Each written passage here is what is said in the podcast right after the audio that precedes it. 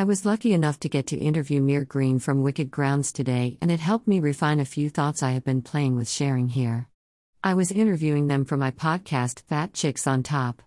They joined the conversation expecting to talk all things kinky, Me Too, BTW, and 45 minutes later we were deep into a political discussion. For those of you familiar with either Mir or myself, you won't be surprised by this at all. After all, kink, queerness, and politics are so intertwined that you cannot discuss one without the other two shaping the conversation. Additionally, there are so many kinky, queer folks online tweeting, TikTok posting, and more about how the current political climate is mucking up our ability to be feel safe, sexy, and joyous. It is clearly not just a thing for older queer folks. With all the horrible SCOTUS decisions, political warfare on trans folks, queer folks, and women, and the fakakdot economy, how do you stay in touch and grow your kinky self? Feel IT. Things are shitty and dark. I lived through the first wave of AIDS, anti porn crusades, and the evangelical church, and things are worse now than I have ever seen them. As a political scientist with a specialty in political psychology and a queer, I am terrified. I do not believe it is going to get better anytime soon for kinky, queer folks, and I am no longer convinced it will not require violence to hold on to our rights. This is a horrible feeling. You are probably feeling a combination of rage, terror, anger, despair, and depression too. Go ahead and sit with those feelings. Recognize them. Breathe through them. Ignoring or trying to push them down or reason with them will not help. They are a legitimate response to the shit show that is going on today. Recognize the feelings you have and then figure out how you want to channel them. Just because you are filled with rage does not mean you have to burn down your local Hobby Lobby.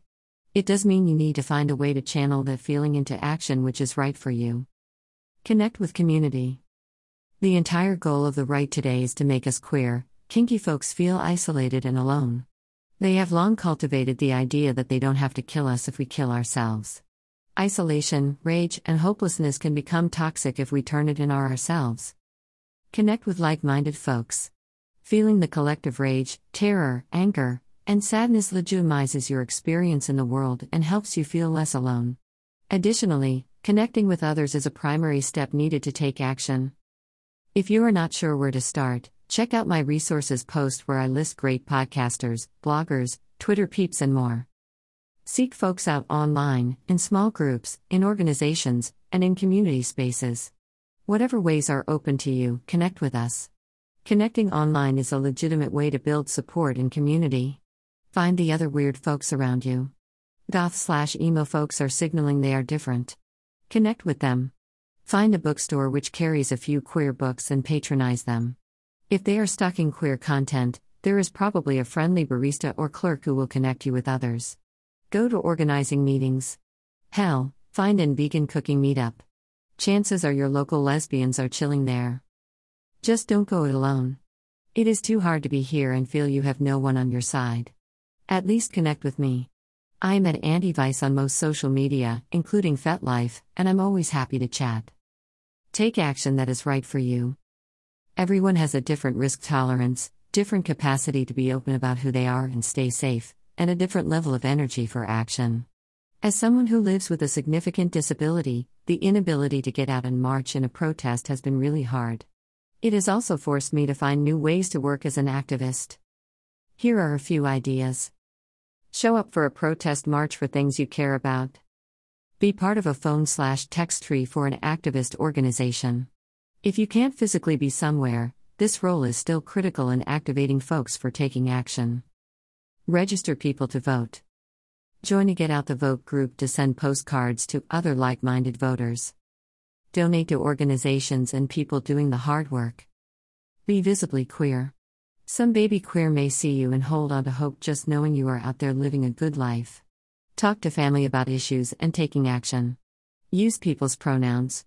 With the intense attacks on trans slash non binary folks, simply using the right pronoun supports them and signals to others the right way to address people. Write letters to your representatives, federal, state, and local elected officials all make a difference. Run for local office. School boards, zoning boards, city councils, and other local positions make major decisions about how we live our daily lives. These offices only require a small number of people to vote for you, and often your local political party will fund and support your run. Request your local libraries buy queer books. Most libraries have a form online to request titles they don't carry. Even if you don't regularly use the library, make sure queer titles are there for others to access. You will not be able to do all of these things. Find the ones you have time and energy for and concentrate on those. Everything helps. Additionally, taking action will make you feel a bit better, even if only momentarily. Embrace joy when you can. There is so much anger and despair, it can be hard to get in touch with more positive emotions. However, without joy, at some point we run our souls dry and can no longer act or connect. Find joy where you can. Watch silly TV. Seriously.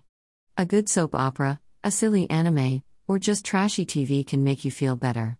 Rediscover reading for pleasure. We doom scroll, read articles on the horrible things going on, watch video after video of things. Stop all of that and pick up a good book.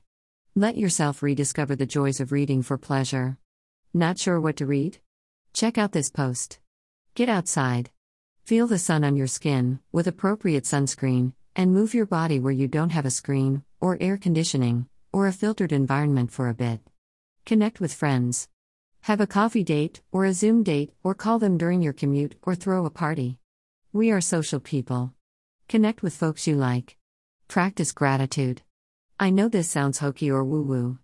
Taking a few moments a day to write down what you are thankful for makes your brain look for the positive. There are actually studies which show this will increase your level of happiness if practiced regularly. I'm not just an advocate, I do this myself. It works. Listen to music. Underscore. Yes, things are bleak right now. It will be a while before they get better. It might get a whole lot worse. This is not a reason to throw in the towel. Your auntie is here for you. If you need to chat, bounce an idea off me, or just vent, please connect. And stay tuned for my interview with Mir, dropping July 21st.